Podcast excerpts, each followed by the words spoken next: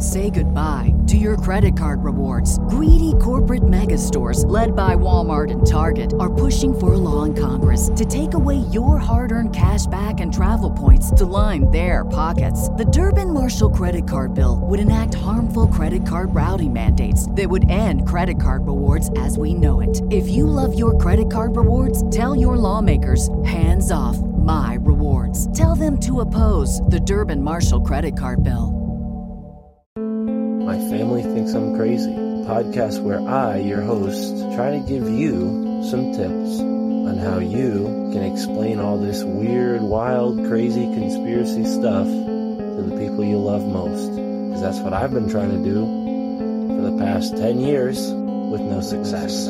I've been telling everybody that our government is shady, but every time I do, my family thinks I'm crazy.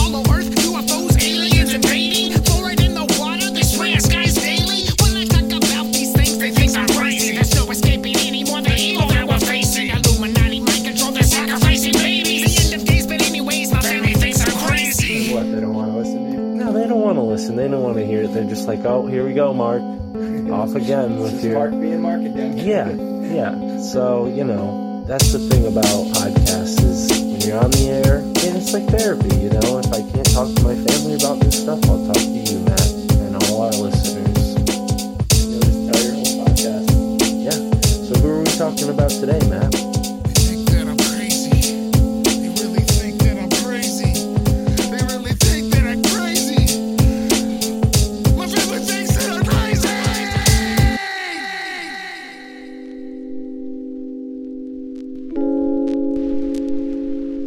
Caution. Be alert. You are entering a subliminal space of sound, thought, soul, and mind. A world beyond, yet somehow within you. A realm of boundless potential. A sea of psychometrically unmeasurable profundity. A concoction of chemicals to lab rats and church mice. Or a concert of conscious co creative correlations to those in the know. And how does one know? Must one book his businessman's trip, three hits, and 15 to 20 minutes later you've returned an exalted one? Or could one reach such heights endogenously or organically? Ayahuasca, the heartbeat of Mother Nature, a plastogenic panaceic brew of Psychotria viridis and Banisteriopsis caapi. Yet does one need to look without? For within DMT lies supposedly dormant crevices of our cranium. Or could it be elsewhere?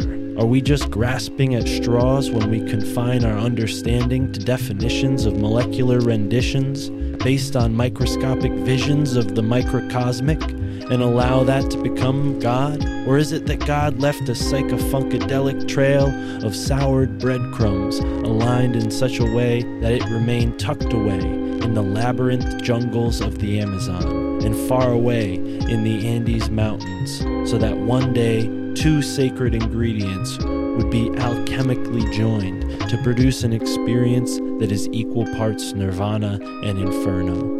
A rite of passage once rarefied, now almost accepted by the mainstream, partly thanks to the pioneering work of today's guest, Dr. Rick Strassman.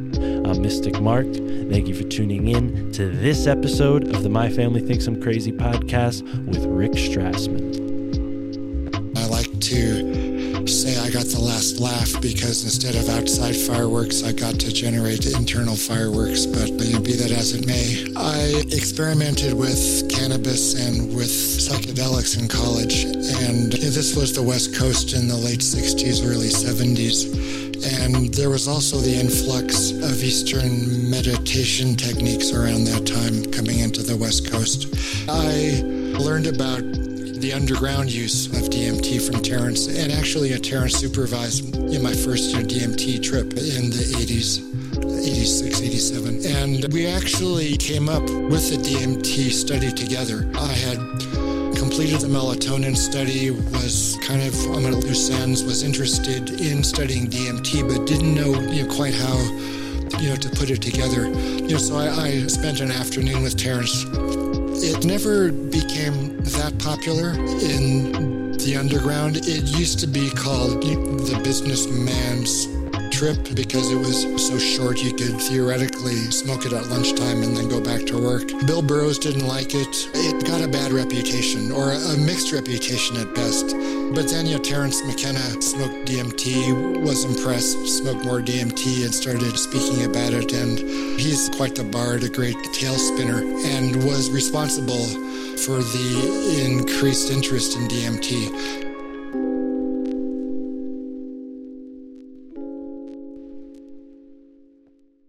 Did Dr. Strassman, welcome to the My Family Thinks I'm Crazy podcast. Rick, if I could call you Rick, it's a pleasure to have you here. And uh, for folks who may not be familiar with you, you have quite a pedigree, quite some work that you've been doing. Where did this all begin? What what was your childhood like? I wanna I wanna know a little background and and and how you got to where you were in the 90s with with DMT because clearly that's what you're most well known for now but you've spent time studying a, a very diverse range of things so where does this story start for you Well, I guess, you know, scientifically, it started with my interest in fireworks and bombs. When I was a kid, I liked bright colors and excitement and, you know, kind of on the edge of, you know, safety slash, you know, criminality and started chemistry, started college as a chemistry major. I thought I would begin my own line of fireworks, but I was dissuaded, you know, went into medicine instead. And I like to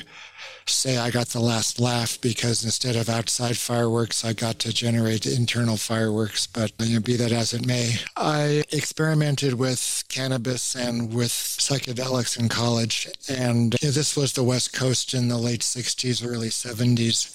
And there was also the influx of Eastern meditation techniques around that time coming into the West Coast. And I was struck by the similarity in descriptions of the two sets of states or you know, syndromes, as it were. You know, some of the descriptions of psychedelic experiences resembled those that were brought on by certain kinds of meditation.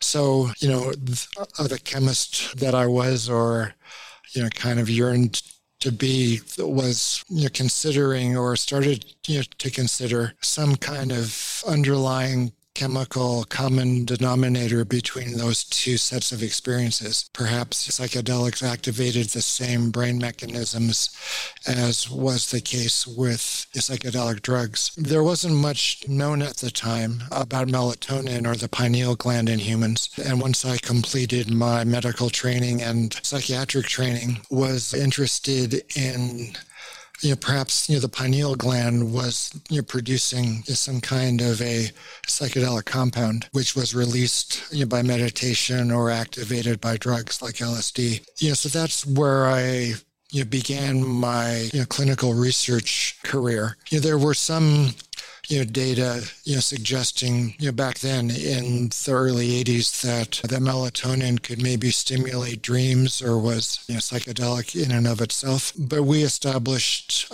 other than you know, some endocrine and other autonomic you know, functions, but, you know, psychologically, it was only sedating and uh, you know, that's turned out to be the case. And, you know, there's a whole industry, uh, you know, built up around you know, the sedating effects of melatonin. In the meantime, though, I'd, uh, I had learned about DMT, which is naturally occurring in the human body as well. It's quite psychedelic. It had been studied before in humans safely. It was relatively obscure, you know, short acting as well, because I knew if I were going to be studying a you know, psychedelic on a, on a busy Uh, in a research unit in a hospital. I, you know, the shorter the better. And so I pivoted you know, from melatonin to DMT, spent a couple of years working out a system with the federal government to do Schedule One studies in humans. And we began you know, DMT work in 1990. We also you know, began some psilocybin work a few years later. We had LSD on hand, but never got around to studying it. And I wrapped things up in you know, 1990, just you know, practiced you know everyday psychiatry for the next you know 13 years, and wrote the Spirit Molecule. You know, co-produced the movie. I've written a few books you know since then. my new book was came out a couple of months ago. It's called the Psychedelic Handbook which is you know like a little you know, textbook of you know psychedelics, and it, it, was released a couple of months back. It's been doing well. Yeah, I, I got to say, I have a copy. It's extremely well put together, and uh, I think it's a great it's a great addition for someone who thinks they're experienced and obviously a great way for somebody who maybe is interested in psychedelics to to learn from a, a reputable source and, and maybe not be led astray because you don't you don't do the the typical what we see in the psychedelic realm uh, of encouraging, encouraging, encouraging, and then uh, dissuading. You're sort of dissuading and encouraging equally. So I, I think it's a it's a well balanced book, and it's a great handbook to give to someone who who's interested. And you know, it, it could be sort of a, a a tricky subject. And I want to go back to something you just said a moment ago, which is you approached, or maybe they approached you, but somehow you you got to working with the federal government to study these molecules. How does that happen? I mean, it, you go from legal Schedule One molecules, you know, substances that are considered terrible and and uh, danger to the public. Uh, how do you go about, you know, getting their help on this? Well, yeah, very slowly. and, you know, one obstacle after the other. You know, when MDMA was first becoming popular in the early 1980s. I moved out to UNM in 80, well, you know, the University of Mexico of New Mexico in you know, 1984, and you know, discovered MDMA. You know, there were some you know, psychiatrists and you know, psychotherapists that were studying it underground using it for therapy, uh, self exploration. And I thought, well, I will try to get a you know, permit to give MDMA you know, to normal volunteers. You know, so I put together um, a protocol in 85, 86 or so, you know, submitted it to the FDA, and they just said, no way. It's, it's you know neurotoxic. You can't give it safely. And I learned my lesson. You need to be you know circumspect when you start to want to give you know, so-called, you know, dangerous, you know, drugs to people. You know, so I put the MDMA study to bed, and then a few years later, you know, I decided, you know, to see about, you know, getting permission to study DMT. You know, thankfully, you know, there was a new division at FDA which was formed to expedite the approval of HIV drugs back then. And, you know, for whatever reason, you know, psychedelics, you know, came under the purview of that new committee, you know, that new division and you know they were you know much more open-minded a lot more you know flexible you know they wanted to see research done as opposed to you know wanting you know to see research you know not done even so though it took me a year to you know find a sympathetic you know, physician in that division and even after that it was you know one more year of you know negotiations you know Oh, at the same time, you know, there was the whole thing about, you know, Schedule One, which was determined by the DEA. You know, so one of the major stumbling, you know, blocks was to get the FDA and you know, the DEA to interact. They were used to just, you know, working in their own bubbles. If you wanted to study Schedule One, you know, compounds in lower animals, it was you know, simply the DEA and you know the security issues and the clearance and things. You know, where are the compounds stored? You know, for the FDA, you know, the, the, there was also the strength of the scientific protocol, the safety you know mechanisms that were in place, those kinds of things, and uh, I also needed to find someone to make the DMT, and you know that uh, it kind of was straddling, you know, both the you know, purview of the FDA and the DEA. Uh, you, you, know, the FDA in you know, terms of is it a pure drug? Is it sterile? Is it you know concentrated enough? You know, for the DEA, you know they wanted to, you know to make certain you know that anybody that made the DMT you know was legally able to, and so that was a real pain. And you know, Dave Nichols at you know, Purdue University at, at the time ultimately agreed to make the DMT with the approval of the DEA and FDA. You know, so that was a you know major breakthrough as well. And yeah, you know, so you know, back and forth, you know, back and forth. You know, this was in you know the 1980s. Internet wasn't really up and running all that much, and most of this stuff was taking place through phone calls and through fax machines. So it was rather painstaking. But yeah, I you know, submitted the study, you know, to the UNM you know boards in September of 1988, and we gave our first you know dose of DMT in November 1990. You know, within a couple of years, I was interested in studying psilocybin, and it was a lot smoother process. It took maybe three to six months, and studying LSD took maybe, or uh, you know, getting our hands on LSD, you know, was even quicker. It only took you know, maybe three months or so. Wow. Wow. Yeah. And, you know, I think with the work you did, you really broke a lot of ground for, I mean, being only 28 years old, I've really grew up in this sort of era, but this idea that there was a physical explanation for spiritual phenomena that it had you know sort of been almost for the first time somewhat tangible when we found that the pineal gland was involved in possibly some of these prophetic experiences that we've heard so much about throughout world cultures and even have firsthand accounts of people experiencing similar types of experiences in the 60s when these drugs had just sort of hit the culture like a flashbang and, and you sort of pinpointed it to the pineal gland. Am I overgeneralizing there or is that accurate? Well, you know, the pineal gland was of interest to me. Our study, you know, wasn't designed you know, to look at the you know, function of the pineal gland per se, it was mostly to characterize the effects of DMT in a group of normal volunteers.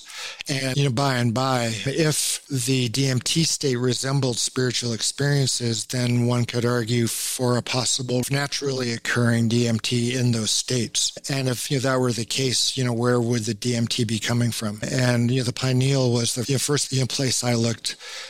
It actually, you know, turns out you know, that the pineal you know, may or may not make know, DMT, but the brain does in quite high concentrations, comparable to those of normal neurotransmitters like serotonin. You know, so even if you know the DMT you know turns out to not make, oh no, well, I mean, even if the pineal gland you know, doesn't turn out to make you know, DMT, the brain does, which I think is you know, much more interesting, much more relevant does it seem like the melatonin is a precursor to this release of DMT? It, it, gets the brain in the state to receive the DMT. Is that where the confusion was initially with melatonin being a psychedelic? I'm not sure. I think uh, you know, people were giving humans melatonin and you know, then uh, you know, measuring their responses, you know, biological ones, you know, psychological ones. I'm not sure you know where the idea you know, started you know that melatonin could be psychedelic you know there may have been studies in which you know people took melatonin before they went to bed and they said oh my dreams were more vivid you know so that you know may or may not be the case but still it's you know not much you know to hang your hat on in you know claiming you know that melatonin is you know, is you know, profoundly psychoactive you know there was one study which has yet to be you know duplicated you know they gave melatonin to a a group of extremely depressed people. It was an inpatient study, and you know they got you know more depressed, you know, maybe got psychotic, but still, you know that study hasn't been you know duplicated either. So I'm not sure you know where the the strong data, you know, the rigorous, uh, you know, data came from that made you know, people think that you know that melatonin was you know, psychoactive, other than uh, you know just sedating. I you know, suppose it may have you know, been in part, you know, due to wishful thinking. You know, the pineal gland's always been an object of reverence and awe and, you know, curiosity within, you know, so-called spiritual physiologies. And, you know, located on, you know, the top of the head. And, you know, that's the anatomical, you know, location of, um, of elevated spiritual states and you know people put you know two and two together and you know and you know they thought uh, and you know they believed you know, if the pineal gland is there and, you know, that's, you know, the subjective location of, of exalted states, you know, perhaps, you know, the pineal was mediating those states. Right, right. Yeah. And that's really tremendous to, to think that maybe we could localize it, but it doesn't seem like consciousness is local to the brain. So, do you think we could ever, you know, totally compartmentalize an organ as complex as the brain? It seems like it, it, it's more elusive than that, harder to define. Yeah. Well, you know, that's a huge question, which, you know, I don't think we're going to be able to answer anytime soon. You know, one of the strengths of, you know, my studies was just being quite simple in the kinds of you know questions I was asking. We studied normal volunteers, you know, gave small, medium, and large doses of the drug, you know, measured biological variables, you know, psychological variables. You know, we were uh, you know pointing you know, to the continued use of, you know, tryptamine psychedelics in the underground. You know, DMT is, you know, the prototype of those kinds of compounds. You know, what is a naturally occurring DMT doing in the body? Perhaps it's you know, playing a role in altered states with medical relevance like schizophrenia. You know, so our studies were you know, quite straightforward, you know, psychopharmacology studies. You know, we were funded by the War on Drugs, you know, the National Institute on Drug Abuse. You know, so we, you know, kept the, you know, theoretic, abstract kinds of you know questions to a minimum. Still, I was interested in those abstract, uh, spiritual kinds of questions. Yeah, but those were implicit as opposed to like you know part of my uh, you know, grant proposals. Right now how much of you know how much of the actual phenomena could you record in that setting? You know you're dealing with very phenomenal experiences that people are having. Was there sort of difficulty there trying to apply like a traditional scientific setting to something that could possibly be so volatile like you described like mind fireworks? Well you know you can study anything. You know that's one thing I've discovered you know, through my research career. If you, uh, you know, break your you know, phenomena into manageable bits, you can you can measure you know those manageable you know, bits and then construct theories. You know, so we use you know, biological uh, you know, factors, CRIN ones, which would reflect the activation of certain receptors in the brain. You know, like you know, cortisol, prolactin, endorphins, those kinds of things. You know, serotonin active you know, compounds, including psychedelics, will stimulate those you know those hormones. And you can tease apart you know which specific receptors are responsible you know for which specific hormones. You know there wasn't a lot going on you know back then in terms of the uh, you know high tech you know functional uh, you know, brain imaging like is the case now. You know, so it, it was you know believed you know that you know the receptors which were mediating you know, hormone release were also mediating the subjective effects. It was a bit of a leap, but still, you know, that was the state of the art at the time. We also you know developed a new questionnaire to quantify the DMT state, and it, it was you know, one of these you know, questionnaires where you've got an idea what you want to measure.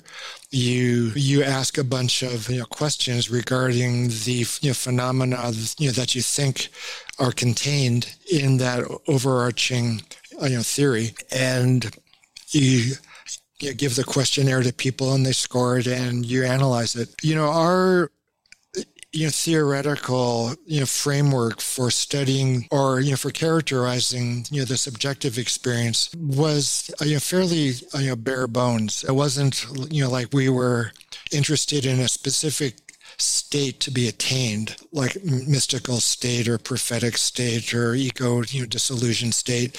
It was you know simply to characterize the effects of the drug. Was it visual? Was it emotional? Was it physical? What about your sense of self and your self control? You know, those kinds of things. In a way, it was based on the you know, kinds of standard mental status examination interview you know, that medical students learn in their you know, third year you know, clerkship in psychiatry. It was also you know, based on in my study of you know, Buddhist psychology, which divides ongoing mental experience into a number of interrelated functions. You, you know, but the most interesting stories or the most interesting information know, came from the interviews which occurred afterwards. You know, like I'm a extremely good note taker. Yeah, that's one you know, thing I learned as a medical student: in the ear and out the pen. And uh, when people you know would open their eyes and you know they would start to talk, I, I would just write everything down. You, you know that they said, everything I said. You know the feeling in the room, anything else going on outside, and you know those are called you know, bedside notes. And you know they you know, form the body or you know, the main body of the spirit molecule book, and I think you know, provide you know, some of the most interesting material. Absolutely, yes. And I remember uh, it had to be almost 10 years ago now that I first uh, got a hold of your book and I've had it since. So it's a true pleasure to to be talking to you here. I, I, had no idea when I picked up your book that I'd ever get a chance to talk to you, but here we are. And I'm wondering, you know, considering the observer effect and how that might play in, do you think at all that there was the chance that these experiences could have gone differently without the you know set and setting that had been carefully put together for this scientific test well i think it uh, i could have or it I could have more than it you know, turned out to be the case. You know, when I first started the work, I was you know, not you know sure about you know how I would react to people's stories. And, and early on, I was you know treating their accounts of you know entering into this inhabited world of light as if it was you know something else you know than them entering into an inhabited world of light. It was you know psychoanalytic approach would understand them as like you know dreams you know symbolic representation of conflicts or drives or things like that which were you know mostly unconscious or you know the buddhist approach well especially you know the zen buddhist approach you know, which i was using would you know, kind of you know discount you know the visions as inferior you know relatively speaking compared to the enlightened state of emptiness you know no content you know no feeling you know, no form, no consciousness, those kinds of things. Or as an archetype, you know, like Jungian archetype, or your brain on drugs, you know, simply an activation of certain parts of your brain. You know, so early on, it you know, seemed as if, you know, my interpreting or understanding their accounts as actually uh, you know, something else than what you know, they were actually you know living was inhibiting the free flow of you know their descriptions of the DMT effect. And at a certain point, I you know decided to engage in a you know thought experiment. You know, consider or to treat you know their accounts as accounts of real things you know, like going to India is a very strange thing. It's a very strange place, you know, but it is, you know, traveling to India. It's not a dream. It isn't a Jungian archetype. It's not your brain on drugs, you know. So, you know, once I you know, settled into that approach, I think the observer effect was, you know, minimized as much as possible. You know, the setting um, was also, you know, quite bare bones. It was just have your own trip and get back to us and describe what happened. You know, you know, there were normal volunteers. We weren't interested in inducing any kind of state at all, mystical state, psychotic state, psychotherapeutic state. We just told people it starts to work quite quickly. It's intense. It's over quickly you might be afraid that you've died, but uh, you know, don't worry, nobody has. And if you you know, get into any trouble, you know, there's you know help you know, just outside the door. So, you know, people had their own trips. You know, there wasn't music. There weren't, you know, Buddha statues or, you know, Jesus on the cross or incense or flowers or anything. It was just, you know, hospital room, close your eyes, you know, put the head, you know, put the eye shades on and you see you in a half hour. You know, so I think if we had you know set things up for uh, you know people to have a specific kind of experience, it may have influenced you know the outcome a little more. But as it was, uh, you know, people uh, you know just had their own trips, which I think is you know, support for the notion that you know psychedelics are psychedelic. They're mind manifesting or mind disclosing. They're not entheogens. They're not you know psychotomimetics. You know, they're not hallucinogens. There's not you know they're not you know psychodysleptics. You know, they're uh, you know, psychedelics. You know, they work on the mind of the person who is taking them. Right. And and this term mind manifesting is it's very interesting and after what you just said, I, I feel like I understand it a little bit more clearly, but uh maybe for those who who aren't sure, mind manifesting, we're not implying that that something new is being manifested. What what are we implying that that there's something maybe res, residing deep within that the psychedelics sort of cr- create the the resistance or the pressure release in order for it to flow forward is that is that what we're suggesting Yeah, yeah, you know, basically. You could also define psychedelic as mind disclosing. You know, so I I think what they do ultimately, you know, the content, you know, the specific content specific to the individual is they make more conscious, m- more meaningful, you know, things which are already more or less conscious in the in the individual's psyche. You know, so it, it could, you know, be as you're describing. You know, things are unconscious. You know, the resistance is broken down, and those things emerge into consciousness, you know, like memories, you know, re, you know, new ideas, repressed, you know, feelings, or they could be a stronger conviction in the belief in certain things, you know, which have already been kind of rattling around in your mind. You know, for example, if you want to become you know you know more active in you know the ecological you know crisis you know but you're not know, certain how you take a psychedelic and you you feel even more strongly about the importance of being involved in that movement. You know so you might decide to go to college you might you, you might decide to you know work for political campaigns you know those kinds of things. You know which were kind of rattling around in your head but you weren't quite sure and you take a psychedelic and you become sure.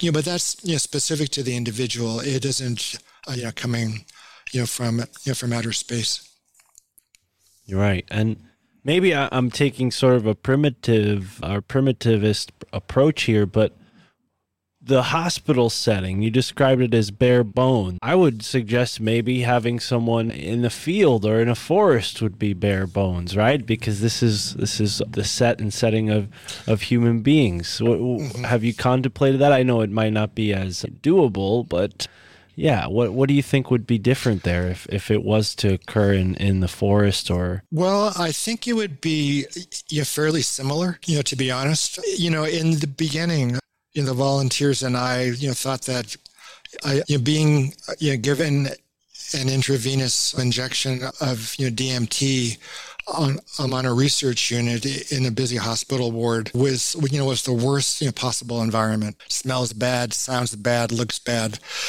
Yeah, but after a while, uh, you know, people were glad to be in the hospital you know, because you know there were a couple IVs in place, you one for giving the drug, you know, one for you know, taking you know, blood samples. You know, they were you know they were um, attached you know to a, a you know, cuff to measure their you know um, their blood pressure. I, I, and you know they were laying in a hospital bed. You know, so they really had to let go completely you know they just uh, you know had you know no control at all over you know the situation and as a result you know they could let go you know they trusted me um, they trusted the nurse they trusted the drug and you know, one of major stumbling blocks when you're smoking or injecting DMT is you can be pretty scared with the strength of the onset, you know, with the rush. It can be extremely intense and disorienting. You know, so if you're completely taken care of, if you don't uh, you don't really have any you know say in what goes on you can really relax. You could just completely give up. You could say okay you know i will just take a deep breath and we'll you know let's see how it goes. And i think if you're in the woods for example you're getting an iv injection of dmt I, you know what if a, a fly goes up your nose or something you know? I don't think you've got you know you know quite the same you know control of you know the environment. You know with longer acting compounds for example you know the hospital you know was a terrible place. And um you know, when we started the work giving psilocybin, I was very keen on you know taking it out of the hospital. You know, but our ethics board you know, said no. You know, but you know, but uh, yeah, if you're going to be uh, you know tripping for uh, uh, you know, six or eight or twelve hours, if you can be in a you know place of of of you know natural beauty or you know, just more comfort anyway you can move around you've got a, um, a lot you know more say over what you're doing you know where we you know where you are the you know things you're interacting with you know for longer acting you know, substances yeah i think you know that kind of environment i'm in the hospital strapped to the bed more or less isn't a good idea Right. Right. Yeah. I, I have never done DMT, but I have I have tried other psychedelics, and yeah, I would not have enjoyed them in a hospital. But uh, yeah, it's it's really I gotta say this book, the psychedelic handbook here, it's really a unique piece of work. I think, like I said, it kind of reminds me of what you could find on Erowid a few a few years ago. I don't know if if there's still quality information on Erowid, but it, it's real something. But I'm I'm curious. Cannabis was left out. Is this because cannabis was is just so covered in other places that you didn't need to waste time on it? Yeah, yeah. I think it would have, you know, kind of, you know, taken things, you know, too far afield. And, you know, there is, you know, plenty of, of, you know, good information about cannabis out there. You know, there isn't that much about, you know, psychedelic cannabis. And, you know, Daniel McQueen, I you know, wrote a book a couple of years ago called, you know, Psychedelic Cannabis, you know, which, you know, describes, you know, how to experience, you know, cannabis in a you know, psychedelic manner. You know, the strains and the environment and the preparation and integration, those kinds of things. Okay. You know, but I think, you know, to the extent that, you know, this book, you know, describes uh, you know how to get ready uh, you know how to integrate you know how to ask for help how to optimize your outcome and you know minimize adverse effects and i think it's you know relevant to any you know, powerful you know, mind altering experience um, including on cannabis Yeah, absolutely. Now, when it comes to salvia, it seems like you, you classified it differently than than the classical psychedelics. What distinguishes salvia from the the classical psychedelics? Is this because you had more to say about salvia, or or was it was it is there a specific reason? Well, the pharmacology of salvia is unique. It's a kappa opioid agonist as opposed you know, to a you know, serotonin agonist. It's yeah, kind of like you know DMT. It's extremely psychedelic. You, you smoke it, you know, most of the time if you want a you know full-on salvia experience. You leave your body oftentimes. You interact with beings which you know, seem to inhabit that space. It's not been studied all that much. There have been, I think, you know, two studies or three Yale, Harvard, and Hopkins. Yeah, but there were small studies, 15 people per study at the most, as I recall. It's, you know, it is you know, kind of an outlier, you know, pharmacologically. And, you know, there isn't all that much, uh, you know, written about it. It's a bit dysphoric too. You know, a lot of people do not, you know, like the effect of, of you know, smoking, uh, you know, pure, uh, uh, you know, salvinorin A, you know, which is the active ingredient, it you can oftentimes produce unpleasant, kind of you disorienting know, blending of you know, the real outside objective world, you know, with you know, the hallucinated world, and it can be difficult, you know, you know, to distinguish them. And as a result, you know, there, you know, therefore, can be rather confusing, you know, disorienting, even terrifying. Yeah, no, and even dangerous. It seems. I mean, there's certainly at least there used to be plenty of videos of, of people experiencing salvia on YouTube and and yeah I I was never interested in that until I came across Michael Harner's work where he sort of gives a different perspective on psychedelics but that was much later in in my years and I didn't yeah I, I've never been exposed to to a tremendous amount of of psychedelics but it's curious you write about mescaline, peyote, and San Pedro, and these are, are relatively new in comparison to like ayahuasca and, and maybe even psilocybin, at least in their cultural use. Uh, certain tribes have been using them for relatively only a couple hundred years, according to certain legends. I mean, there might be things that say otherwise, uh, like archaeological evidence that shows otherwise, but yeah, it's this pretty recent phenomena associated with the Lakota ghost dance but have you studied these and and is there a distinction between mescaline, peyote, and San Pedro? Or are they all sort of using the same, having the same effect on them? So mescaline is you know the you know the uh, you know, the primary alkaloid in Right. either you know San Pedro or in you know peyote. Got it. You know, peyote has got a you know very long history of use, extending back to the Aztecs and uh, you know, probably earlier. You know, San Pedro in Peru has been used you know for thousands of years, and you know, mescaline you know was extracted you know from peyote in uh, the 1890s. It was the first you know psychedelic extracted or uh, you know, kind of isolated you know, from a plant, and it was you know studied somewhat in the 30s and the 40s. It was you know, kind of unwieldy to use. You know, there was nausea. You needed to take a big dose. And I think also, you know, because of its affiliation with, you know, peyote, it was, you know, Native American or Indian and, you know, kind of primitive. Only, you know, savages would, you know, take mescaline. You know, so it, it you know, required the discovery of LSD in you know the 40s, you know, and it's, it's it's incredible potency, you know, relative to mescaline. You know, before you know laboratory or you know clinical research really took off. You know, like with the case of cannabis, you know, there's the entourage effect. You know, there's the terpenes and other cannabinoids, you know, which influence, you know, the ultimate state, you know, you know, from using cannabis.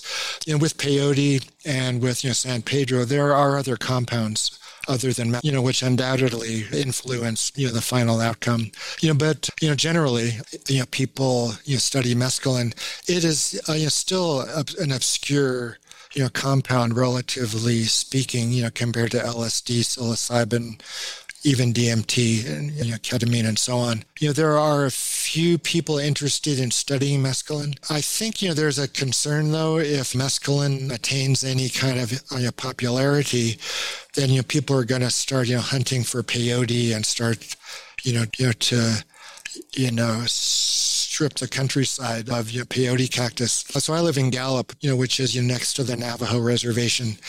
And the Navajo do not want your mescaline to become popular you know, because you know they depend on peyote you know for their Native American uh, you know, church you know, ceremonies. Right. Yeah. We've had Dr. Erica Elliott on the show not too recently, and she sort of joked about how it's like a secret church within the Navajo. Like when the when her school, she was a teacher within the Navajo reservation, and when her students found out she had been to a peyote ceremony, it was like they were all excited. You know, like they could share this secret with her. She was cool now. But yeah, it is is very hush hush and.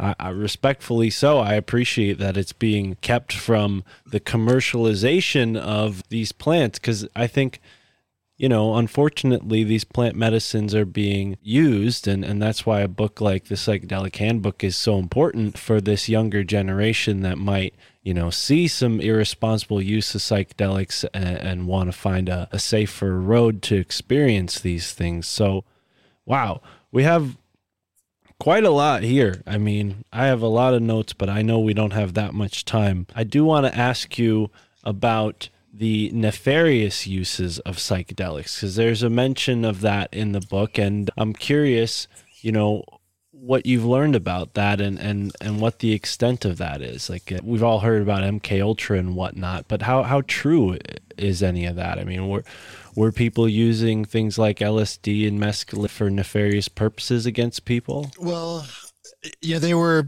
you know, being you know studied in an, in a nefarious manner in order you know to perhaps use them as you know biological um, or chemical weapons. You know, so you know the Bay Area, you know the CIA, you know set up a you know brothel and you know gave you know the Johns you know psychedelics you know without them knowing it you know filmed them that kind of thing you know the army was you know giving a lot of you know psychedelics experimental ones and you know well-known ones you know to service well you know to recruits and you know seeing you know what would happen you know there was uh, you know some attempts you know to use them as agents to you know, create Manchurian candidates, you know, kind of, you know, train them to be assassins, those kinds of things. But it never really panned out. You really aren't going to become an assassin unless you've got that in your genes you know, in some form or another. If, if you're you know thoroughly you know peace loving you know from the you know, tip of your you know uh, you know from the top of your head to the tip of your toes it's not going to be easy to you know turn that kind of person into a killer using LSD. You know, dispersal you know was a problem if there's you know wind or you know geographical things interfering with the dispersal of um, of aerosolized, you know, psychedelics, you know, they could, you know, blow back on, you know, the people that are issuing them. You know, there were suicides and, you know, uh, you know, fatal accidents, you know, psychosis, those kinds of things in, you know, the Johns, you know, being unwittingly dosed you know, so it, was kind of shambolic. It never, really panned out. You know, but you know, but still, you know, there was interest, you know, by the armed services and the spooks, you know, you know, to weaponize you know, psychedelics. Yeah, it seems that way, and and you know we've heard of of certain figures in the counterculture scene who may have had ties to certain groups that were, you know, complicit in spreading these things around. But it doesn't seem to have, to your point, worked towards any agenda of controlling anybody. If anything, it, it maybe laid the ground floor for this drug war that the government's made tons of money from but but you know they, they didn't really control the minds of men they they almost freed them it seems right i mean it, the counterculture is remembered for this uh, freedom and liberty and, and sort of hedonism right uh, not not zombieism Right, and I think you know Ken Kesey in the Bay Area, you know, was even uh, you know one of those you know subjects, and you know he certainly uh, you know turned out to be a free spirit, and you know spread the word, spread psychedelics all around the country. Right. Now, Terence McKenna is another figure from that counterculture scene, and, and he is apparently one of the first to, to try DMT, at least from the Western perspective. Was he at all an influence, his, his work with DMT? Yeah, yeah, quite a bit. Well, DMT, you know, was discovered a long time ago in the 40s, and it, it, was, you know, first discovered to be psychedelic in the 50s. You know, it remained an obscure compound until it was you know, discovered in you know the tissues of mammals in which case it you know stimulated a lot of research you know that was interested in in explaining you know what the uh, you know, function of DMT could be in humans. It you know never became that popular in the underground. It it used to be called you know the businessman's trip, you know, because it was you know so short you could you know theoretically you know smoke it at lunchtime and then go back to work. You know, Bill Burroughs didn't like it. Yeah, it you know got a bad reputation or a, a mixed reputation at best. You know, but then you know Terence McKenna smoked DMT, was impressed, smoked more DMT, and started you know speaking about it. And you know, he's you know quite the bard, a great tale spinner, and was responsible, you know, for the increased interest in DMT. And I you know, learned about you know the underground use of DMT from Terence, and actually, uh, Terence supervised you know, my first you know, DMT trip in the 80s. 86 87 and we actually you know came up you know, you know with the DMT study together i had you know, completed the melatonin study, was you know kind of on at loose ends, was interested in studying DMT, but didn't know you know quite how you know to put it together. You know, so I I, I I spent an afternoon with Terence, you know, way back when, and you know, it was you know, we decided to go straight into the lion's den. In other words, you know, to see if we could get funding from the war on drugs to study DMT in a group of, you know, normal volunteers that were experienced with you know psychedelics. And the first you know group in our studies were my friends that I had you know tripped with over the years. You know so as opposed to you know saying you know DMT is an amazingly cool drug and I want to study it in this manner I said you know DMT is a bad drug and I want to study it in this manner. So you know that was you know the result of um, a lot of you know brainstorming with Terence back then. Yeah that's incredible. And and going back to what you said about starting to see this place that people were going to as a, an actual place or at least conceptualize it that way what were your experiences like in that place? Did you have quite a profound experience that first time or, or, or, did it take multiple encounters no no the first you know, time was you know, pretty much like bingo yeah i you came out of it and said you know, this is what I want to do or study or find out more about. Yeah, you know, it wasn't an especially unusual you know DMT experience, you know, relative to other people's you know DMT experiences. It's you know it's, it's an unusual state, but yeah, you know, I smoked it, laid down, closed my eyes, and you know this huge waterfall of you know flaming colors appeared in front of me you know maybe like a quarter mile off a couple hundred yards off and these beings emerged from the water from the waterfall you know like a half a dozen you know three to four feet you know tall kind of et types and they stared at me and they just you know, said over and over and over again, Now do you see? Now do you see? Now do you see? And uh, I was pretty stunned and could just you know, kind of you know, hold my own. Yeah. And it started to fade.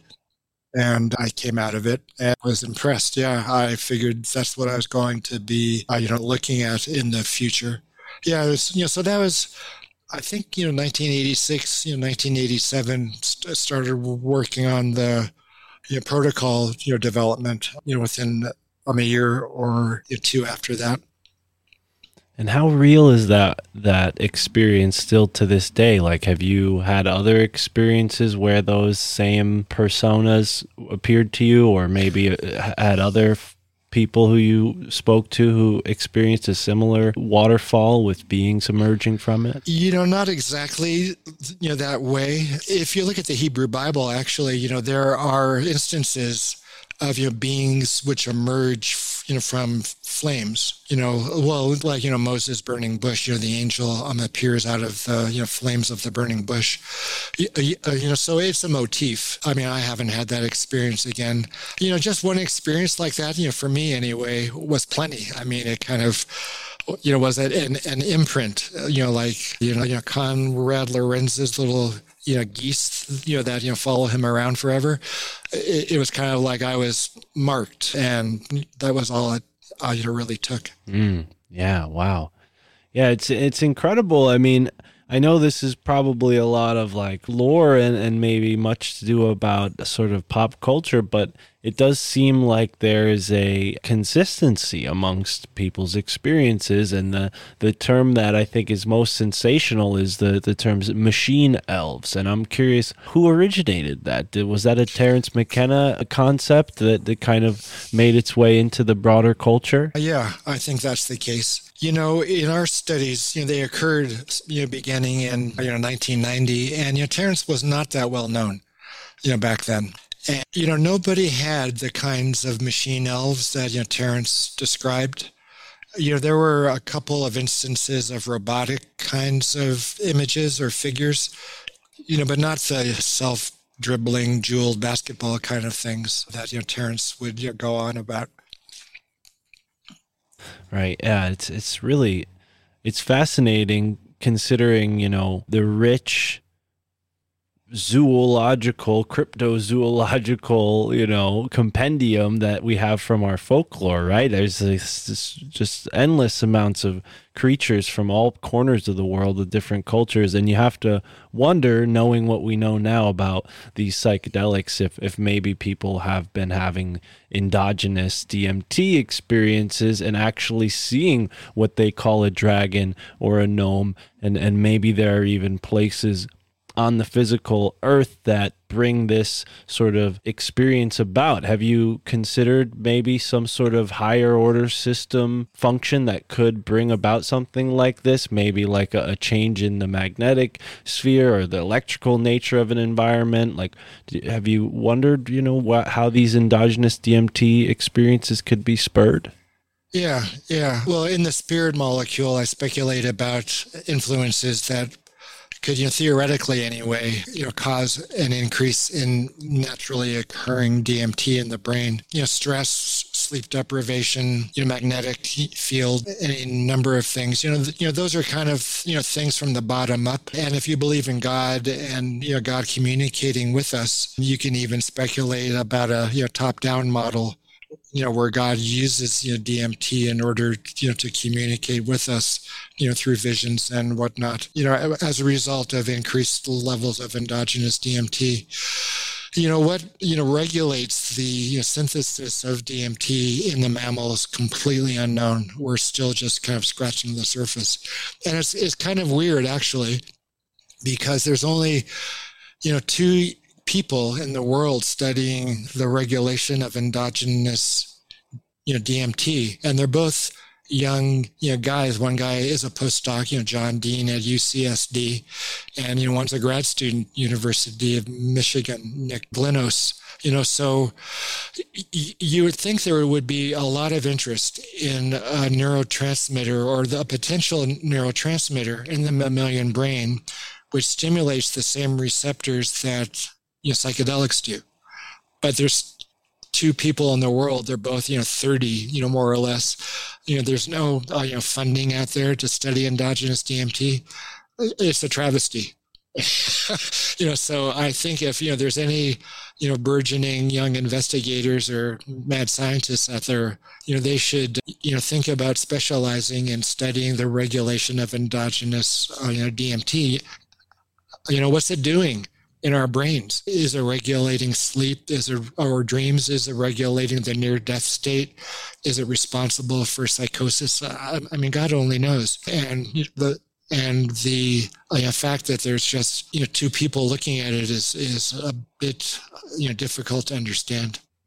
Yeah, no, and I don't know if we could just chalk it up to to you know the the oppression of these things because it, we've seen sort of a renaissance of, of these ideas over the past uh, 15 to 20 years. And i know you've played a, a, role in that. So i i congratulate you for helping us get out of this sort of dark ages of of of substances you know. We've had especially here where I'm from in New England, such a long history of using herbal medicines. I mean, the natives were were going on vision vision quests here and we don't even know what what they possibly could have been using. I mean, maybe they were using simply ritual to take on, you know, DMT endogenously, but this has been uh, about an hour here, Dr. Strassman, and I really appreciate your time. I want to ask you one final question before we go you mentioned this mystery here with you know the the source or the the reason with DMT. Are there any other big questions that are continuing to perplex you to this day? Anything that you're you're hoping to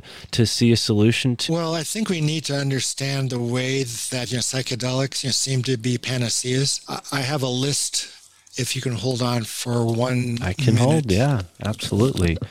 A, a, panacea is defined as all healing, according to the psychedelic handbook. Dr. Strassman has stepped away from the chair and his headphones are not on, so I don't think he's hearing me. Now he's back. So,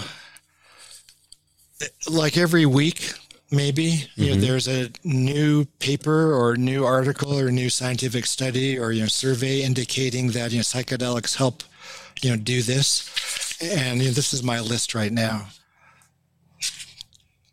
Okay. It's completely nuts. Yeah. Wow. And I even added, you know, two a couple days ago. You know, ketamine increases optimism. You know, so I think anything or any you know, family of drugs which appears to do everything like a panacea, I don't think we can simple mindedly, you know, say it's because of this, it's because mm. of that, it's because of you know something else.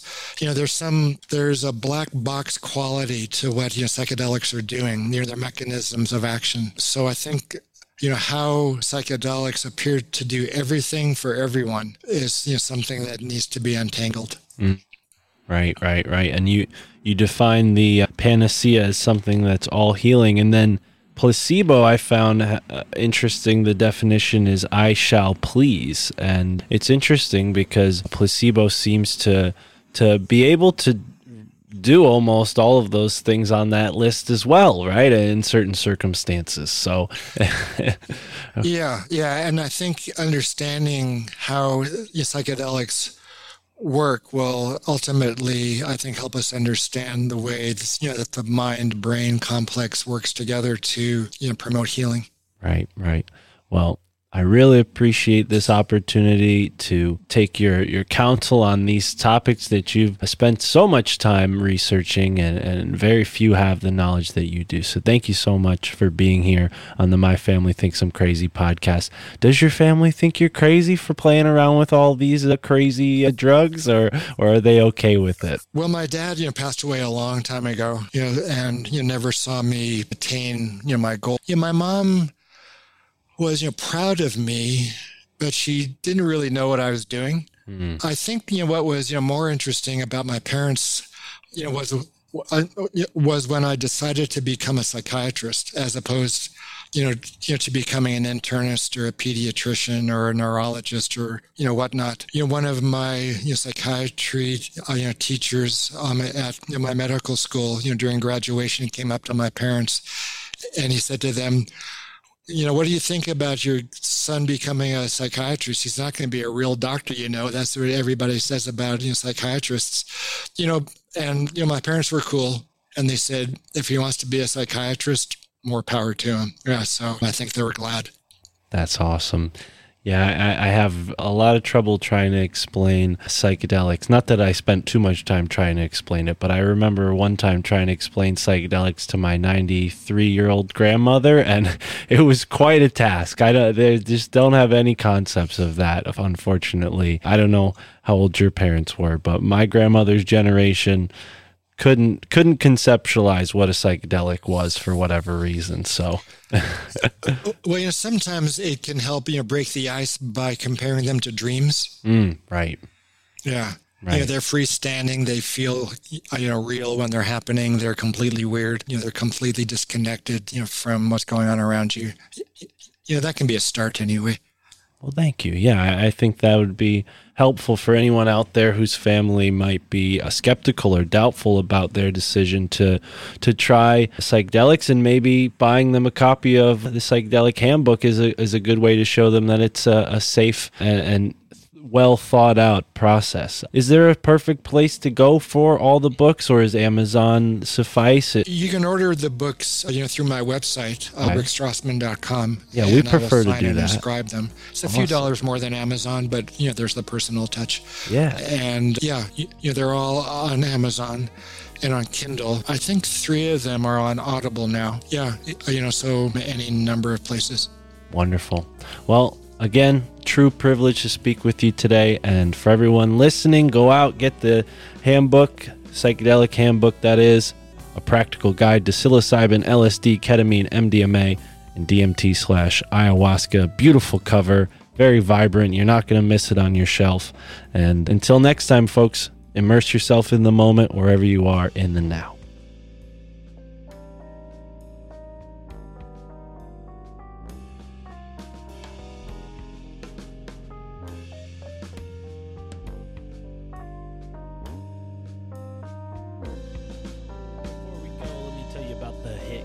Go to hitkit.us and you will find the number one way to ensure that you're not wasting your time rolling up your sweet, sweet herb into whatever it is a joint, maybe a blunt like me.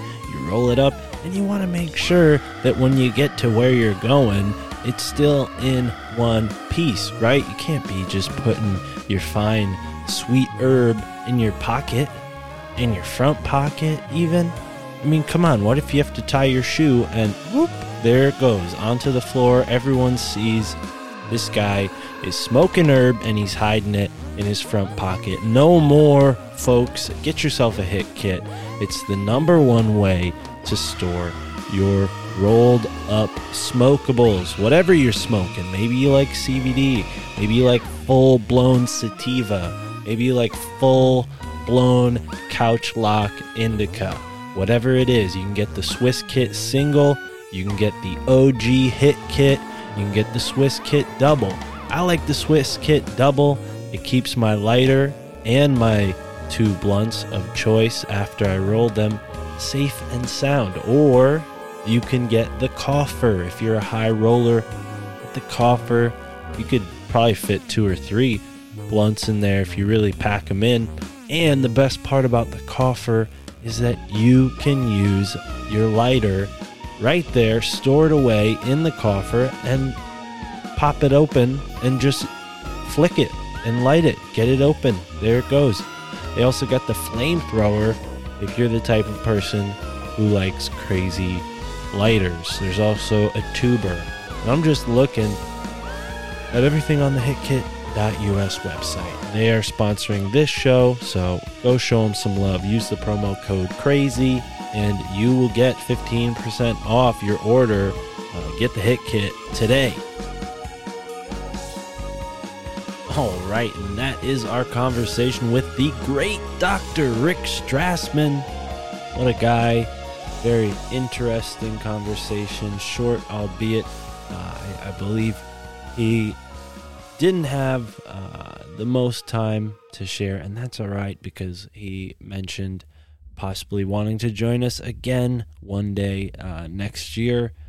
Uh, but until then, please go and check out his work. He's got the seminal book, DMT, The Spirit Molecule, and his most recent book, The Psychedelic Handbook, which, uh, like I said in the outro there, or the end of our conversation, this is the outro, that it's a great book to give to those maybe who are in your family who are skeptical about your decisions to use such uh, psychedelics, right? Because it explains it in plain English, and uh, it does a pretty good job of of coming across uh, a scientific, but b uh, digestible for those who don't have a scientific background. This isn't some kind of, uh, you know, textbook that you would get in a chemistry class. It, it's very, very approachable. Uh, thus, the name handbook. So, the psychedelic handbook pick it up today. It's most likely going to be available uh, at your local bookstore, I hope. Uh, if not, go and call them up. Say, hey, have you got this book yet? Uh, you should get it. You should order a couple copies. That's a great way to help spread these ideas, right? If you maybe don't have a, uh, a podcast yourself or, or don't talk about these things in public, you could still, you know, give your local businesses, specifically your small businesses, and nudge and say, hey, do you have this book? I'm hoping to buy it. And if they get enough people interested in certain subjects, well, then hey, they'll order multiple copies, enough for you to get yourself one. And then hey, you inspire other folks like myself who peruse the bookstores looking for uh, that synchronistic next title that'll add the information that acts as a sort of key unlocking the next uh, phase, unlocking the next door of understanding as we are all on our journey. And uh, yeah, not everybody's going to need the psychedelic handbook, but some may. So I don't think I've ever mentioned that on the podcast before, but I am definitely a big proponent of used bookstores. Barnes and Noble is all right. You can always give them a call and ask that they order and stock uh, a book that you'd like, and, and that's cool as well. I go to Barnes and Noble every now and then. Uh, Amazon, of course, if you're uh, lazy or busy like myself, I do order books from Amazon, and, and, most of the times, some of the best books are on Amazon, and you'd be hard pressed to to find uh, some of these books at your local bookstore, but you'd be surprised. Sometimes it's the inverse, where you find something at a used bookstore that isn't available on the internet or is available on the internet for an incredibly high price and uh, for whatever reason it's affordable at this place. So i know i'm going on a little bit of a diatribe here on used bookstores but hey this was a shorter conversation with rick strassman. He didn't have a lot of time to share.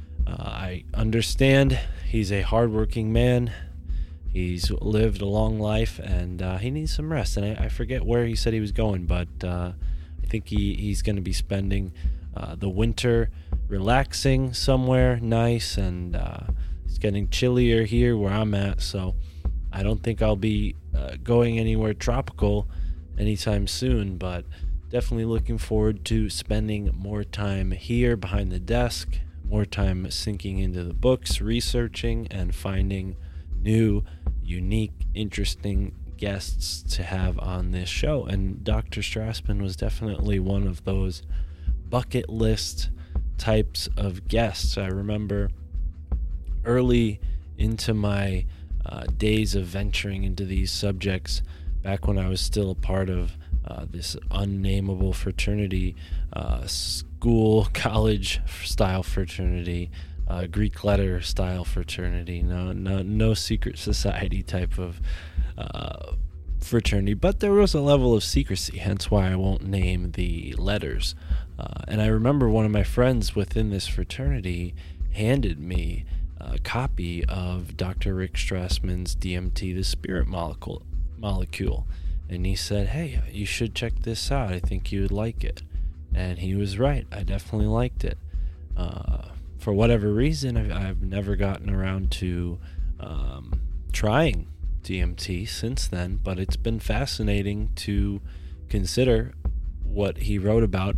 I will admit, uh, then and even still now, Dr. Strassman's work came across as a little too clinical for my interest. I'm I was specifically then more swayed by the metaphysical, uh, shamanistic interpretations of these types of experiences, and even still, too, to this day, especially after speaking with uh, Dr. Strassman himself, he he did strike me as someone who spent a lot of time uh, in a laboratory, which is interesting. Um, but then again, I am an East Coast guy, so that could just be the uh, idiosyncrasies of someone from the West Coast that I'm just not familiar with. Uh, I have made a couple of really great friends across the country on the West Coast since starting this podcast, and it is interesting and unique to uh, to see the cultural differences, right? Because I'm I'm accustomed to a certain type of uh, sets of personality archetypes, like a like a certain niche of East Coast personality archetypes, and uh, those aren't true. You know, like those archetypes change uh, for different places. They're not true for every place.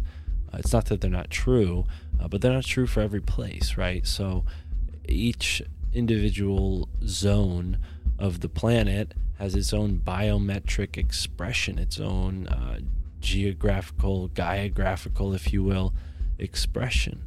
Um, and that has been really cool to experience via the river of digital internet communications. So, yeah, here we are, seven minutes in, and I haven't plugged anything, just talking about Rick Strassman. This is a deep episode. I do want to get to the plugs wrap it up and publish this thing for the Patreon folks so they can get it early. And everybody listening on the free feed, well, guess what? You could have got this sooner. Sign up on Patreon or Rokfin, and you will get access to every episode of the My Family Thinks I'm Crazy podcast early. You also get bonus content. You get Illuminati Confirmed the bonus show, which is only available on the Patreon. Some episodes are available on the Rokfin, and they are all available as well on Juan on Juan's podcast's Patreon. Juan on Juan, my co host, has a Patreon, and you can find all of those shows there. Speaking of Juan, him and I uh, have recently collaborated, amongst some others, on this project that Juan named The Occultist Mundi. It's a zine printed material that you can hold in your hand and read writing from some of your favorite podcasters. Uh, surprisingly, everybody went by a surname. Uh, some some of the the or not surnames pseudonyms, and uh, some of the pseudonyms are unrecognizable. Uh, you wouldn't know who these people are if someone didn't tell you, which I thought was interesting. Um, so even though my buddy uh, from the Rising from the Ashes podcast wrote an article in the Occultist Mundi podcast uh, zine, podcast zine. We can call it a podcast zine. You might not know that he goes by the nickname Gator. And you'll just have to guess which um, which member of the Rising from the Ashes podcast duo goes by the name Gator. Uh, he wrote an article. Juan wrote an article. Uh, I wrote an article. And Slick Dissident wrote an article. I think that's everybody. There might have been one more article, and I'm not sure. Let's read it right here, right now. I have it in front of me. One, two, three, four, five, six. Yeah, there's actually six. So we got, oh, of course, Paranoid American. I thought he contributed. So we got Gator, Paranoid American, aka Thomas, uh, Slick Dissident, and myself, as well as Juan, the creator of this. Uh, so yeah, if you'd like to buy a copy of the Occultist Monday uh, series, the first edition is only available via Juan and the Juan on Juan Ko-fi store. Uh, for edition two, if I write an article for it, which I'm planning on writing an article for it, um, then I will sell that one on my Ko-fi store. But I figured since the first one, Juan worked really hard on it, he deserves to get all of the proceeds from it, so to speak. So I'm just going to help funnel people to him. Uh, you might be able to get it from uh, Thomas or Slick or Gator as well, which is the idea of this collaborative zine is that we can all print out our own copies and then sell them for a uh, even price, meaning all of us will pay, uh, charge the same even price um, and fair price, I should say, to whoever would like to pick up a copy and support us because you know we make a little buck here, maybe a little cha-ching uh, from printing it out. It doesn't cost that much to print them out and uh, ship them off to whoever wants to have the Occultist Monday series in their collection. Uh, I think it's a great addition to your book collection, right? You get some thoughts from your favorite podcasters, and there are things that we've wrote about or written about in this Occultist Mondays series that I don't know if ha- they've all of it's been mentioned on podcasts. At least uh, my article, I, I didn't spend really more than one podcast talking about it, and you have to go find which podcast that was. Uh, I've guest appearanced on a bunch of different podcasts lately. Um, the Horve Morick radio show, um, Enlighten Me with Ronnie Snellman. Uh, I rejoined uh, my buddy Brendan, aka Little Raven, on his podcast Barbarian Noetics. Um, let's see, I was on the Cult of Conspiracies podcast with uh, Jacob and Jonathan.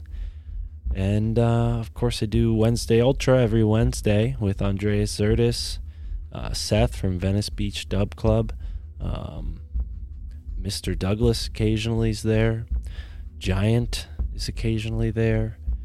That's a fun show. Um, I already mentioned Illuminati Confirmed, but you guys know about Illuminati Confirmed, and uh, and then also I've been doing my show with Michael Wan, Your Handbook for the Apocalypse, and for everybody who gave up on listening uh, because of the audio quality, I get it. I understand the audio quality was quite terrible. Uh, Mike and I recently compromised. He's still going to podcast from his phone, but he's going to podcast using the Zoom app and the audio quality is 10 times better.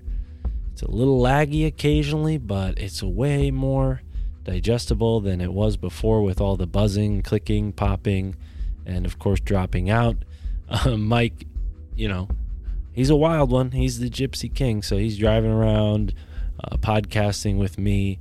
Uh, so, for everybody who did listen and could make it through those episodes, I really appreciate you. And uh, yeah, if you haven't checked that show out, check it out. Your Handbook for the Apocalypse. You can find it on Michael Wan's podcast feed. It's the Susquehanna Alchemy podcast feed. That's S U S Q U E S U S Q U E H A N N A. S U S Q U E H A N N A. I think I got that right. You'll figure it out. It's the I guarantee it's the only podcast using the word Susquehanna unless there's like some kind of Susquehanna University podcast. So, uh, anyways, what else do we got going on? Shout out to my buddy Mike Romanelli. I don't know if he listens to this show. I hope he does. He probably he might listen to this episode. Uh, but shout out to my buddy Mike Romanelli. Uh, him and I haven't done an episode of the Free Thinker Society podcast in a while, but I hope to do one soon. I don't know. I got to get off uh, and running with that and hit them up and see what's going on. And uh, Esoteric America, we're recording a episode very soon. New episode will be out soon, so don't give up on us there. Uh, that's all of them. Alt Media United has a podcast coming soon called Alt Media United for now. Uh, if you have an idea for uh, the name of the Alt Media United podcast, uh, the idea is it's sort of like a boardroom, a board meeting with myself, my friend Al from the Forum Borealis podcast, and a podcaster that we invite on to talk about, well, podcasting. Uh, not just like uh, what it's like to be a podcaster, but you know how to podcast, creative tips, technical tips, technical troubles, things that they're dealing with, thoughts on the podcast industry, and so on and so forth. So maybe not uh, something that's of interest for everybody, but Al and I enjoy talking about these things, and we hope to create uh, a project that really exemplifies the mission of the free 100% free podcast cooperative that is Alt Media United. If you haven't seen it, it's altmediaunited.com. I recently just added five more podcasts to the website. Shout out to all five of the great new podcasters who are now featured on the site. Many more coming soon. Every time I podcast with somebody, they are invited. And you are too if you're listening and you have a podcast. Just email me at altmediaunited at gmail.com. Um, you can support me and everything I'm doing by sending us a one time donation, us being just me. it's my only job, and I do a lot over here. I'm trying to do a lot to support free speech, podcasting, and especially when it comes to these open minded genres where the real breakthroughs are happening, where we're talking about the esoteric, the occult, the forgotten, the alternative. This is where the real breakthroughs are going to happen. That's my true belief. That's why I've been uh, focused on that, and that's why my family thinks I'm crazy. So please support with a one time donation, Cash App, PayPal. I know PayPal's been funky and weird. Screw that. I don't know what to say about it. I'm not big enough to be affected by that. Um, when I start getting Kanye numbers on my YouTube videos, then I'll then I'll start worrying about uh, PayPal and their terms of agreement. But uh, until then, PayPal, Cash App, Venmo, uh, Rokfin, of course, is crypto based if you like crypto. But if you have crypto and you want to donate to the show with cryptocurrency, you could just hit me up via Telegram and I will send you my crypto address. Um, I know many people are like, "Oh, you could just put your address in the in the um, you know description of the show and whatnot." I just don't want to put all that code, all the random numbers. It just looks ugly. Uh, so just get in touch with me. I'd rather know who's donating to me, anyways, and just say like, "Hey, thank you," you know. So uh, hit me up on Telegram if you want to donate cryptocurrency because I do accept cryptocurrency of all types. Uh, I have all of the necessary ways to receive it. I hope so. Yeah, just send it over to me. Uh, if you like the show, if you get something out of it, I want to give a big, big, warm shout out to someone who recently sent me sent me very kind, very kind gift. Hold on, I'm gonna look for the piece of paper uh, that has their name on it. I remember their name, I just don't want to get it wrong. Yes, Maurice Segura. I'm glad I didn't say Ruben because I was thinking their name was Ruben, but Ruben email uh, Instagram messaged me today. But anyways, shout out to Maurice Segura. I don't know if you listened to the way way end of this episode, brother, but if you did, thank you. Maurice recently sent me a really cool box of minerals, raw minerals, quartz, uh, Icelandic calcite, kyanite, apatite tourmaline, smoky gray quartz, clear quartz, all sorts of fluorescent crystals. I mean, wow, this is incredible. This is one of the nicest things anyone's ever gifted me, let alone for the podcast. This is just in my life in general. No one's ever uh, gifted me crystals like this. So, uh, very, very kind and thoughtful gift and a, a, great way to support the podcast because I create uh, wire wraps. So, I could not only have these nice crystals for their beauty, aura, their energy, and so on and so forth, but I can share them with the world uh, using one of my creative talents, which is wire wrapping. I don't spend a lot of time doing that, but um, I want to give a shout out to Gabby, who recently picked up one of the last uh, wire wraps that I have for sale in my store. Uh, Gabby, I'm really sorry to tell you, I can't find my crystals right now. Actually, I think they're in this drawer. You know what? They might just be in this drawer. And as I'm talking to you, I'm to find them. Um, I don't know. I can't find them. So sorry for the delay. They're in a little neat little box somewhere. When I moved, I put them somewhere safe, but I've forgotten since where that safe spot is. So I know they're safe, but I don't know where they are. So as soon as I find those, I'm to send you the necklace you ordered, and uh, I really appreciate you donating to the show and picking up some art. So if you guys are interested in the art, I'm probably going to put more up soon.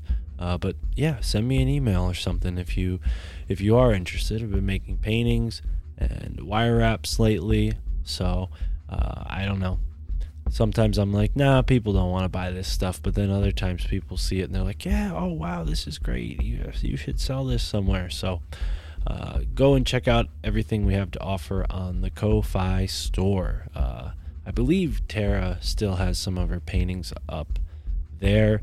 Uh, if not, I think she still has her own Ko-fi store up and running. Uh, you can never be too sure with her when it comes to the computer stuff. But, anyways, here we are, 21 minutes in to this extended outro, and probably about an hour and 30 minutes or so into this episode, taking a wild guess.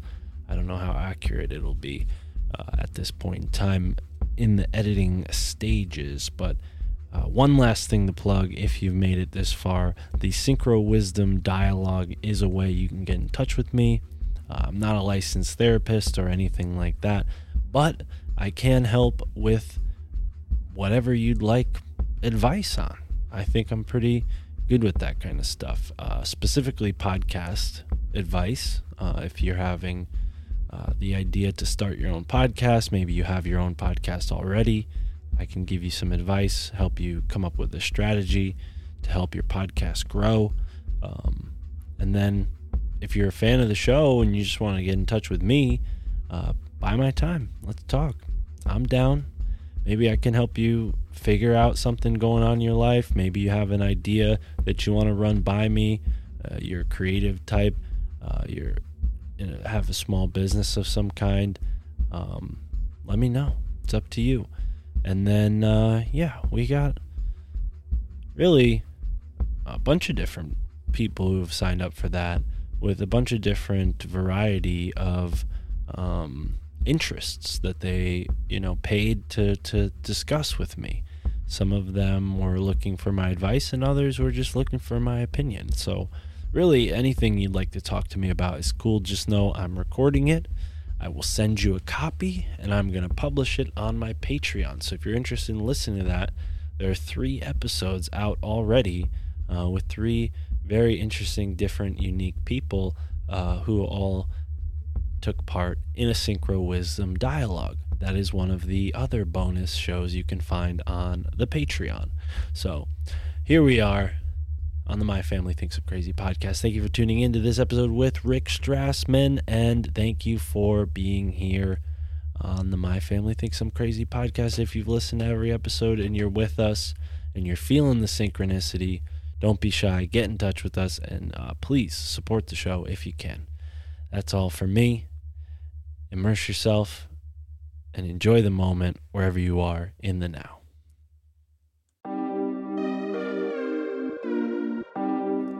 Fuck uh Man, I think I think I'm fucking peeking right now. Wait, I'm peeking through the curtain. Cells out of service can't reach me on the circuit. Uh, I'm peeking through the curtain. Nothing is for certain, but I feel it like a purpose. Wait, Peeking through the curtain. Hardly feeling like a person, but the vibes are perfect. Uh, I'm peeking through the curtain. Nothing is for certain, but I feel it like a purpose. Wait, my third eye's open and my chakras flowing. All seven channels in my spirit's floating. Knowledge feeling deeper than the ocean. It's the eightfold path in the sacred lotus. Uh, I'm peeking, flipping through Akashic records.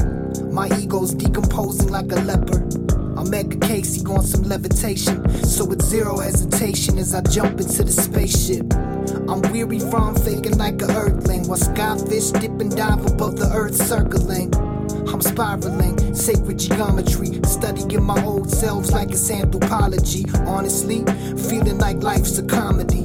As big a game as a paper run economy. I've been playing safe, but safest for the weaker hard way. I'm peeking, tearing everything Cells out of service can't reach me on the circuit. Uh, I'm peeking through the curtain. Nothing is for certain, but I feel it like a purpose. Wait, I'm peeking through the curtain. Hardly feeling like a person, but the vibes are perfect. Uh, I'm peeking through the curtain. Nothing is for certain, but I feel it like a purpose. Wait, I'm beta testing old theta frequencies. I lay to rest the ego and the frequent themes that keep me seeing life inside a box. Small minds kick rocks, Pandora, let's talk. Uh. I might need a suture for this rift in space. I might stay and see how Lucifer's fruit tastes. I'm hungry for knowledge and hungry for infinite. And every time I'm peeking, I can see it for an instant. I'm peeking through the curtain at the crowd. Sheeps in their seats and the wolves on the prowl. Zeitgeist, spirit form walking through the aisles. Consumerism living in their vacant smiles. Uh, now I'm peeking through the curtain at the sky. I ain't even gotta try, gaining wisdom on the fly. I'm touching base with things I can't explain. Gods without names on a different plane. Wait, I'm peeking through the curtain. Cells out of service can't reach me on the circuit. Nothing is for certain, but I feel it like a purpose. Wait, I'm peeking through the curtain. Hardly feeling like a person, but the vibes are perfect. Uh, I'm peeking through the curtain. Nothing is for certain, but I feel it like a purpose. Wait, I'm peeking through the curtain. Cells out of service can't reach me on the circuit. Uh, I'm peeking through the curtain. Nothing is for certain, but I feel it like a purpose. Wait. I'm peeking through the curtain. Hardly feeling like person, but the vibes are perfect. Uh, I'm peeking through the curtain. Nothing is for certain, but I feel it like a purpose. Wait.